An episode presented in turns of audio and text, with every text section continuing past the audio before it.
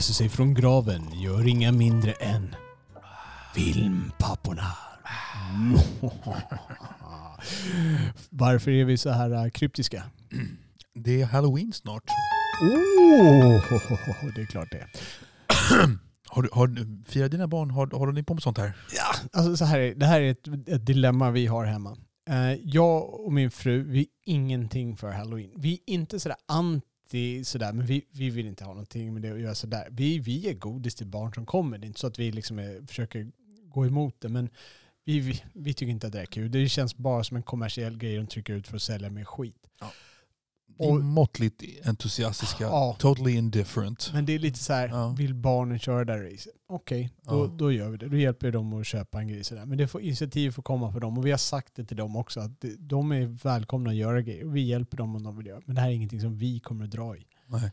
Det är den ställningen vi har tagit ungefär. Ja, Jag köpte en gigantisk pumpa förra året som eh, min sons mammas syster karvade ut. Det är din sons. Ja, hans, hans moster. Okej, tack. Även kallad. Ja, precis. Ja. Ehm, det var lite kul, så här, men det blev ingen trick or treat. Det kommer kanske sen. Jag vet inte. Okej. Men i, i, hur funkar sånt in i stan? Vi bor, ju, vi bor här ute i Tyresö, Ja. där liksom lite mer radhusområden och så här. Hur, funkar trick and treat i en trappuppgång Nej, jag vet. Nej, men det känns som en suburbia grej. Det kommer nog aldrig bli riktigt naturligt in i stan. Jag tror inte det. Nej. Vart gjorde ni av er pumpa? Ni hade den inomhus då alltså? Ja, eller, eller på... eh, Eller om den stod på balkongen till och med. Ja, okej. Ja, ja, ja. det låter sig Ja. Den blev jävligt cool faktiskt med, med ljus inuti och sådär. Men, ja. Ja, så här sitter vi och eh, vi har ju ett tema. Vi är inne på det andra steget i det här temat och temat är ju topp tre skräckfilmer kan vi kalla Ja, det. Ja. Precis. Sorterat lite på vilka man tycker är bäst och vilka man tycker är läskigast. Våran egen topp tre. Och du är ju inte så här jätte betrodd, höll jag på att säga, men jättebevandrad i skräckfilmologin där. Nej, Och din trea var ingen mindre än Evil, 2, Evil Dead 2. Precis, medan jag valde Alien 3 som, förlåt, vad säger jag? Medan jag valde Alien, den första filmen, eh, som min eh, trea. Och idag ska vi avhandla tvåorna. Ja. Så Oliver, ska vi kasta oss rakt på sak? ja, vi gör det. Så Oliver, vilken tycker du är den näst bästa skräckisen som man ska nu se här kring Halloween, om man inte har gjort det? Brain Dead. Brain Dead! Yes! Brain Dead, ja.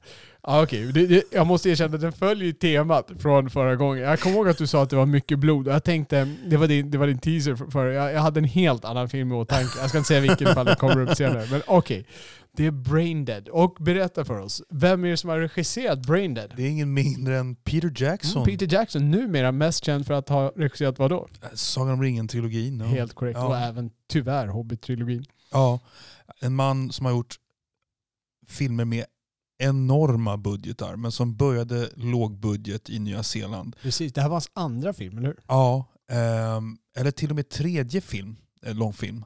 Först gjorde han ehm, Bad Taste. Ja. Sen gjorde han någon, någon sån marionettliknande grej som heter Meet the Feebles. Aha, det Ja. kom någonting däremellan. Ja, Ja, vad intressant. ja, eh, men Bad Taste är ju så låg budget så att det, det liknar ingenting. Det var väl typ han och hans kompisar som gick dit. Med, och för, för att vara han och hans kompisar gjorde någonting som var, som var Ja. överlevbart. Men Ja, det, ja. det var typ en handicam och, och vad vi kan hitta i hemmet. Liksom. Precis. Sen kollade jag upp, alltså Brain Dead var inte så låg budget. Den, den kostade typ 3 miljoner dollar. Ja, så den var ganska påkostad Ja, ändå. visst, det är mer än vad John Carpenters tidigare rullar kostade. Ja men exakt. Och den är från 92. Och eh, enligt, enligt eh, IMDB, IMDB så skriver de att eh, the movie is said to be the bloodiest of all time measured in amount of film blood used during the production. Ah, Ja. Okej, och därav din teaser trailer att det kommer bli mycket blod. Ja, lite så. Eh, och sen så läste jag en annan liten rolig grej och det är att eh, det står här på IMDB The rental in Sweden came with supplemental vomit bags. Okej, Eh, jag har inget minne av vad, hur det såg ut. så om man hyrde filmen i Sverige då fick man spypåsar liksom? Tydligen. Ja, Ja. okej. Ja. Det känns ju som en säljgimmick i så fall. Men jag gick och såg den på bio. Vi? Du, ja! du, du gick och såg den på bio, sen tog du med mig och såg ja, om den på bio. Jag, jag såg den på bio tre gånger. Ja. Jag såg den med en, en väldigt utflippad, rolig kille som eh, han hade sett den typ dagen innan. Han bara, jag vill se om den. Så jag gick och såg om den med honom. Sen, sen gick jag och såg om den en gång till med honom och en annan snubbe. Och så hade jag babblat så mycket om den så att sen så fick jag gå och se om den med dig också. Ja. Ja. Och berätta oss nu. Nu får vi alla sätta på oss glasögonen och lyssna här. Berätta den intellektuella historien Åh. om Braindead, vad handlar den Ja, men- om? Det handlar alltså om, det, det handlar om en kille som bor med sin dominanta mamma någonstans i, i, på Nya Zeeland. Ehm, och eh, hon, hon är lite små psycho den här mamman. Eh, och upptakten kan man väl säga det är att eh, det är några, mm, det är någon slags, jag kommer inte ihåg exakt, det är någon slags, eh, någon slags expeditörer eller vad man ska säga som, som fångar en, eh, en rat monkey, alltså någon slags hybrid mellan råtta och apa. Något Okej. sånt djur. Eh, de fångade till någon djurpark. Eh, och så det börjar, hela börjar med att, att eh, någon av dem blir biten av den och då får de börja hugga av hans arm och grejer. Det, börjar liksom, det, det är blod inom, inom tio sekunder har jag för mig ungefär. Okej, så de vet att den här är är farlig. Så att, Ja, Okej. ja precis. Ja, Ja, just- bara, Zengaya. Ja. Ja, just det. ja, och på något sätt så lyckas den här... Um, Kan, kan, kan vi Ja. gå in? Kan vi beskriva den här Zengaya-scenen? Det här är en legendarisk scen. Kan du beskriva den här scenen för oss? ja men det är ju, det är ju den ena snubben, Det här är alltså de som håller på att fånga det här djuret Ja, någonstans i Afrika eller vad Ja. det är. Liksom. någon snubb, alltså du får, jag, jag, jag, har, jag har sett den här tre gånger men det är ändå 30 år sedan nästan. Ja. Eh, Men den, här snubben blir typ huggen i, Han blir biten av den Ja. här varelsen. ja precis. Och först blir han biten i typ i, i armen tror I jag. en armen, ja. Och då är det bara, säger den andra snubben Zengaya och så hugger de av armen. Precis, de pekar och ser liksom att han har blivit biten. Och Ja. Zengaya, det betyder väl Ja. typ att liksom han har blivit biten av Zengaya. Precis, och sen är det typ Zengaya på andra armen. Ja, precis. Och sen så, så har han då fått bli biten i ansiktet och så säger Zengaya och så får man inte se när de klipper av huvudet. Ja, det. jag tror att det är så. Ja, någonting i den stilen. Någonting i den stilen. Ehm, det här är en högst raffinerad film. Ja, men, och den här, det här, men på något sätt så, så lyckas det här eh, råttapdjuret fraktas eh, via någon båt till en djurpark i, på Nya Zeeland. Mm. Ja. Och eh, den här huvudrollskillen han dejtar någon, någon spansk tjej Ja. eh, som... Eh. Pa- Paquita. Ja. Ja, sa du det? Nej, jag sa Chakita. Ja. La, la Chica. La chica, ja. La chica Paquita. Eh, Heter hon Paquita? ja, hon heter det. Ja. Okej. Och, eh, och då, han går på en dejt med den här tjejen då, då i en djurpark. Ja. Och mamman är ju kontrollerande och följer efter dem. Och hon blir ju då biten av det här djuret. Ah, hans mamma blir biten. Ja, Ja. och to make a long story short så hela hans hus blir fullt av människor på sikt. Som, Vad är det som händer när man blir biten? man blir någon slags zombie va? Eller Ja. någon slags monsterartad grej. Ja. Precis. Lite sakta men säkert blir man någonting i den stilen. Man Ja. vill äta kött och blod. Och. Ja, Ja. Och jag, jag, jag kommer inte... Alltså det, Man börjar ruttna också, gör man inte det? Ja. Man börjar förfalla. Hon tappar örat. De har någon bjudning där hemma och sitter med ett soppa. Hon typ tappar ner sitt öra i soppan. Ja, som soppskålen. exakt. Någon annan öser upp och lägger Ja, Mm, smakar lite järn. Nej, sa hon. precis. Eh, men jag, jag vet inte, du, du får fylla in lite lucka, men, men det, som, det, det som händer är att det blir väldigt många människor i det här hans hus som blir sådana där zombies.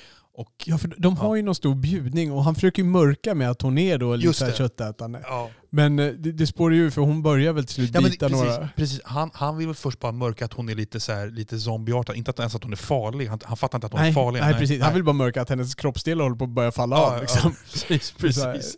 Titta, ingenting att se liksom när örat trillar ner i soppskålen. Nej. Alla Och- tittar bort. Det bör, alltså, ska säga, det här är, jag skulle nästan säga att det här är mer, det här är mer, en, blod, det är mer en blodig komedi än en, än en skräckis nästan. Ja, Ja. det är det.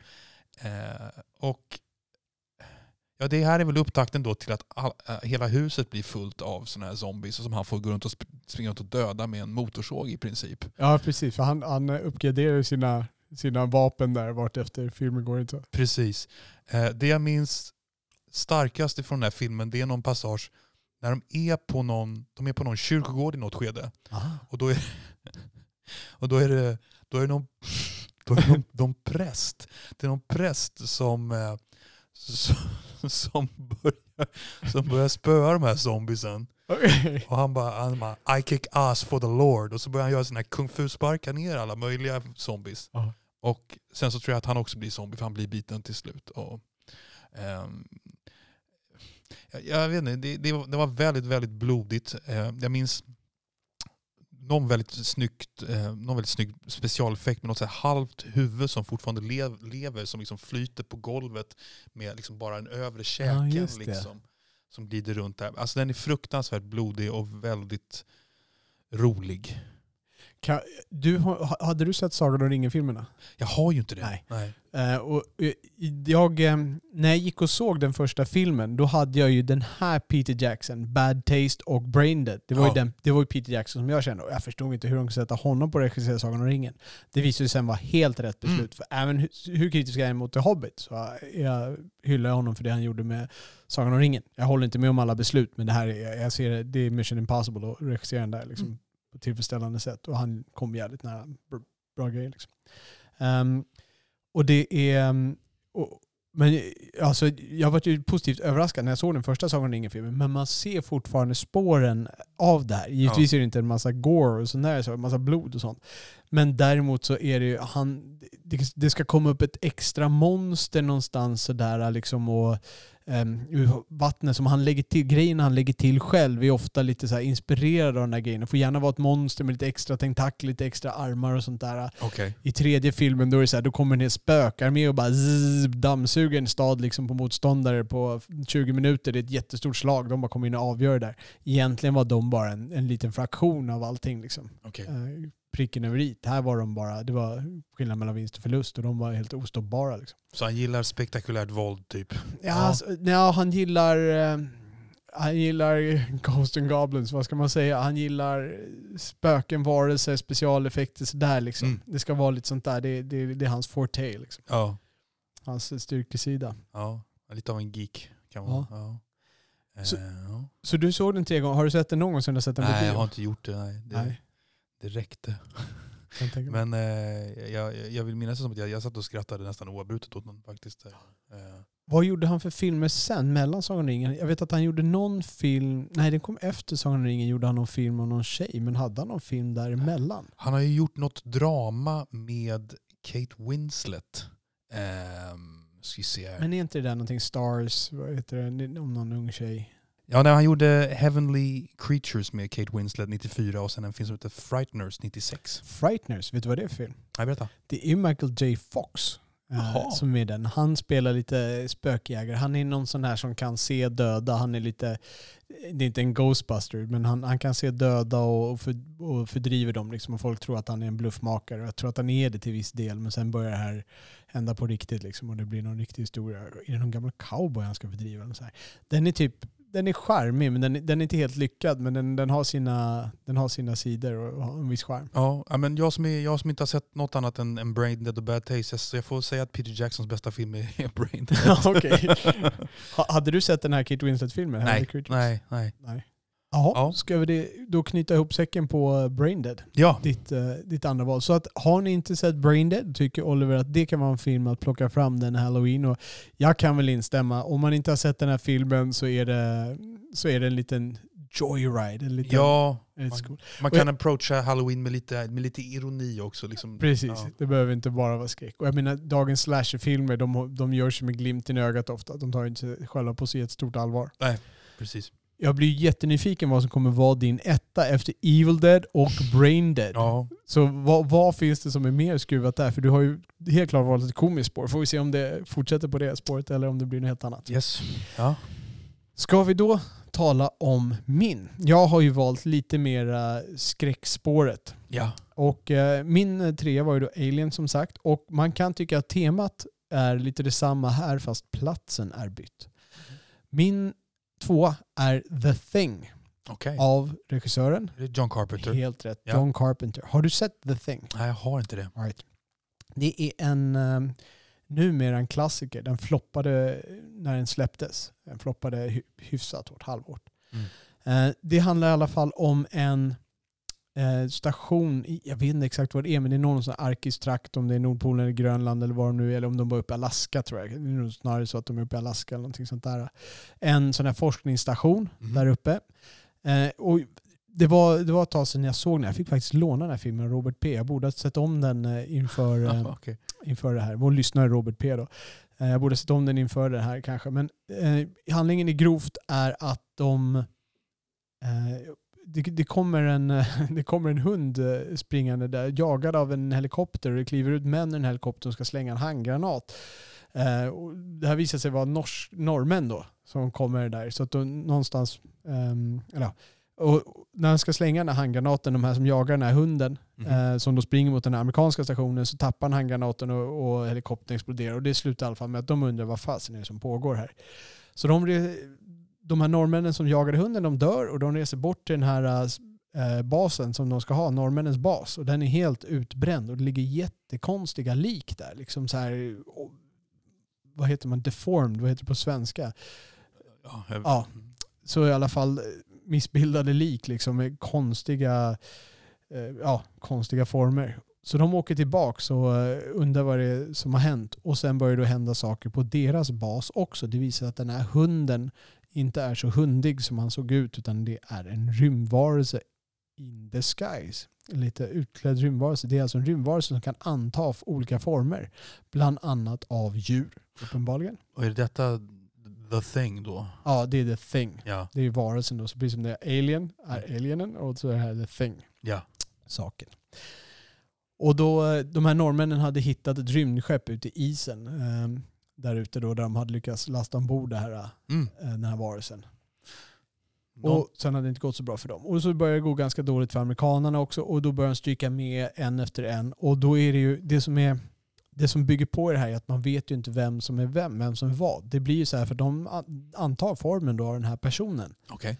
Och eh, då vet man inte om det är en rymdvarelse eller om det är din gamla polare som du har jobbat med här. Och det, det blir mer och mer, det blir dels är det klaustrofobiskt, för även om det inte är i rymden så är det en ganska avgränsad del. De kan inte åka iväg någonstans.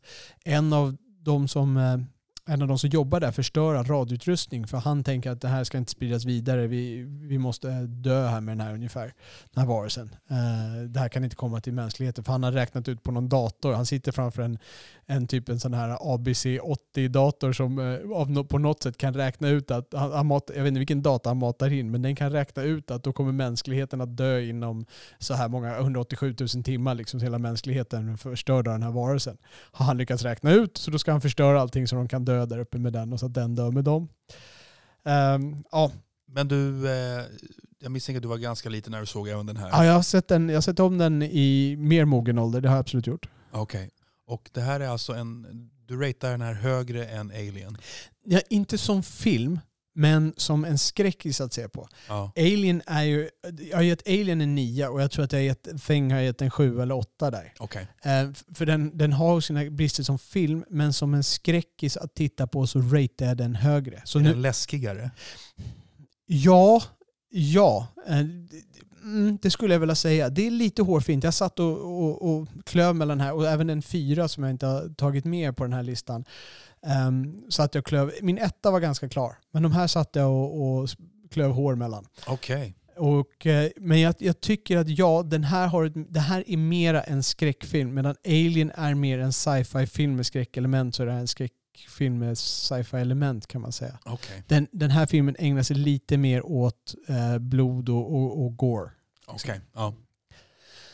Ehm, ja, hur som helst. De har förstört radioutrustningen och sen börjar de då stryka med en efter en. Och det finns en scen som jag tycker, som jag tycker är helt briljant. Som jag också tycker, eller som jag också har läst att det är den scenen som sålde John Carpenter på det här manuset. Och det är eh, i och med att det blir den här konflikten. Och jag, jag älskar när det blir den här konflikten, eh, nu ska jag prata tydligt här. Det blir den här konflikten att man inte vet vem som är vem och hur ska de lösa det här. Och jag älskar när filmer tar ett, ett rationellt perspektiv på det här. Vad skulle vi göra egentligen? Och det gör då Kurt Russells huvudperson, McCready heter han. Ah, det är Kurt Russell i den Kurt också. Russell är ja. med den. Ja. Med ett jättebarr som jag tror han odlade i över ett år. Han har ett stort skägg där. Okej. Ehm, Ja. Så han är inte helt lätt igenkännlig, men det är klart Kurt Russell. Eh, han ser till att binda de här personerna då, eh, de övriga medlemmarna, för nu ska han ta reda på vem som är saken. Och så tar han blodprov från dem. Ja. Och sen har han en liten sån här glödnål som han stoppar ner, för det visar att varelsen eh, skriker vid eld liksom sådär och och reagerar. För blodet är ju då, varelsen är ju liksom, en, hela organismen är den där. Så att då, då borde de kunna få reaktion på det blodet. Så testar han liksom, har en massa muggar med allas blod, eller små fat liksom, och så testar han det där för att se vem det är. Eh, och, den scenen, det, är en sån här scen som man sällan, sällan ser, men så som det borde gå till och den är väldigt bra uppbyggd spänningsmässigt. Mm. John Carpenter är ju, han är ju lite B-filmsregissör. Men det här är hans A-film, om man säger så. Hans A-filmsförsök. Eh, jag har hört att det är hans personliga favorit. Jag har hört att han blev ganska, ganska deppig över att den här floppade. Den floppade både kritiskt och den floppade pengamässigt. Ja. Vilket Blade Runner gick upp samtidigt som den här filmen som också floppade, inte lika mycket pengamässigt men kritiskt fick ju, var ju den sågad liksom från första början. Den fick inte särskilt bra recensioner i början, eh, Blade Runner, och Mm. inte heller den här filmen. Eh, Men i alla fall, eh, det hela mynnar ut att fler och fler dör och så kommer man då till ett slut som jag inte tänker spoila direkt sådär. Jo, jag kommer nog spoila det sen. Eh, Och det, och det blir lite samma känsla som Alien men det är en helt ny tagning. Det är, liksom- de är instängda med den här varelsen på en begränsad plats där de inte kan ta sig ifrån med enkelhet. Och nu kan de inte kontakta omvärlden för utrustningen är förstörd. Och det här är ju på 80-talet när du inte hade tillgång till mobiltelefoner i samma utsträckning givetvis. Mm. Utan då hade du en lina ut ungefär. Var Yes. den borta så var du ensam. Så det är en, eh, du, ja, det är en eh, riktigt, eh, eh, riktigt bra film. Och det finns ju också många historier kring den här filmen eh, som man kan grotta in sig på. Och, eh, det, som jag, det som jag finner mest intressant är ju alla de här teorierna man kan få kring det här. För den är väldigt välgjord sett till detaljer. För det är sådana här saker, de har tänkt igenom lite grann vad det är som händer. Jo, för att när varelsen, när, när någon blir upptagen av den här varelsen, då förstörs ofta kläderna. Så därför behöver den här varelsen då, den som blir, när han blir en sån här människa, han blir bara människan utan kläder. Så Okej. måste han ta på sig nya kläder. All right. får gå runt och spela den här personen. Så de behöver byta kläder. Eh, Det finns också, och då, då kan man hitta sådana här spår. Eh, Låt mig nu spoila slutet. I slutet sitter McCready och eh, vad heter den skådespelaren? Um, Keith David heter han. Mhm. Eh, om du vet vem det är. Um, ja, du har sett honom, du skulle känna igen honom. Um, I alla fall, de, de två sitter, det, det är då Kurt Russells, McCready och uh, Child som han heter, Keith Davids karaktär. De är de två överlevande som sitter där ute och här finns det hur många teorier som helst. Är någon av dem saken? Och framför allt mest är, är Childs, alltså Keith Davids karaktär, är han saken?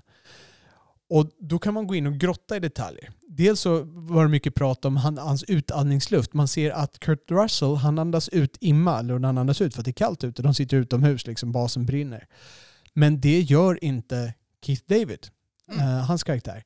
Men om man zoomar in och om man grottar ner sig och nördar ner sig så ser man att han gör det. Det är vinkeln som gör att den inte syns för att det är lite mörkare där han sitter medan Kurt Russells ansikte upplyst lite mer av en eld intill. Mhm. Så att det är egentligen bara skillnad på att den syns bättre. Den finns där. Så då kan man ner sig det. Sen sitter Kurt Russell, han sitter och dricker lite scotch eller vad det Ja. är. Liksom någon sån här. Och han räcker över flaskan då till den andra. Som tar emot den och som dricker. Och då Kurt Russell han ger ett litet eh, sådär leende, liksom sådär, litet hånleende som att ja, där visar det sig ungefär. Kan man tolka det om man Mm. vill. Och då finns det här, han hade gjort Eh, Eh, han hade gjort eh, molotov cocktails av, eh, av de här flaskorna tidigare och då saken kanske inte visste skillnaden mellan alkohol och, och bensin som de hände, hällde i de flaskorna. Då. Så det är en annan teori att där visar sig, där testade han det. Och en, en annan var det att om Keith David inte hade varit saken, skulle han verkligen ta emot en flaska från den andra och dricka när man vet att det kan sprida sig genom typ vad som helst? Det är som en sjukdom ungefär då. Okej. Så han skulle kunna sprida sina, han behöver bara ha i några celler liksom, skulle han få i sig det där och bli saken själv. Liksom. Mm. Så det, det finns jättemånga teorier om vad som är, ja, om man, när man har lyssnat på intervjuer med då John Carpenter så får vi säga att vara den som ska då ha sanningen. Så han, han har aldrig sagt klart ut vad som gäller men han har ibland hintat på att båda är mänskliga. Så ingen av dem saken. Förlåt, så slutet är ganska öppet för tolkning? Slutet är öppet för tolkning, Ja. vem som är saken. Liksom. Ja. Och sen zoomar den liksom ut från det där och så lämnar den oss där liksom med, med de där två utan att, Okej. utan att veta hur det gick för dem sen. Men det ser ju ganska dystert ut. De har liksom, alla fordon är förstörda, basen brinner, Ja. det, det är iskallt liksom. De har Okej. inga människor i närheten. Så Ja. det ser inte bra ut. Ja. Men eh, det här låter som en skräckfilm som du kanske uppskattar mer för att den är intelligent än läskig. Ja, både och. Ja. Eh, gör jag. För den, den, är, den är intelligent, men det är, åt- det är, det är lite samma skräcktema som Alien, just där återigen instängda, klaustrofobiska, du har ingenstans att ta vägen. Och som de lyckas få till väldigt bra. De får till det bättre i Alien, men filmen som helhet är en, eh, det är en bättre skräckfilmsupplevelse. Ja. I Alien, det som gör Alien mycket, det, det är ju den fantastiska dekoren och så här. I den här filmen har du specialeffekter som jag inte skulle kalla fantastiska, men som var, de var ganska bra för sin tid. Mm. Det var en eh, Rob Bottin, heter han, som gjorde specialeffekterna till den här. Och han har gjort en del, han har gjort Robocop, han har gjort Total Recall, Mm. eh, ganska känd. Och Han heter specialeffekter... Rob, Robotin. ja, Bra det. Ja. det är fan bra band.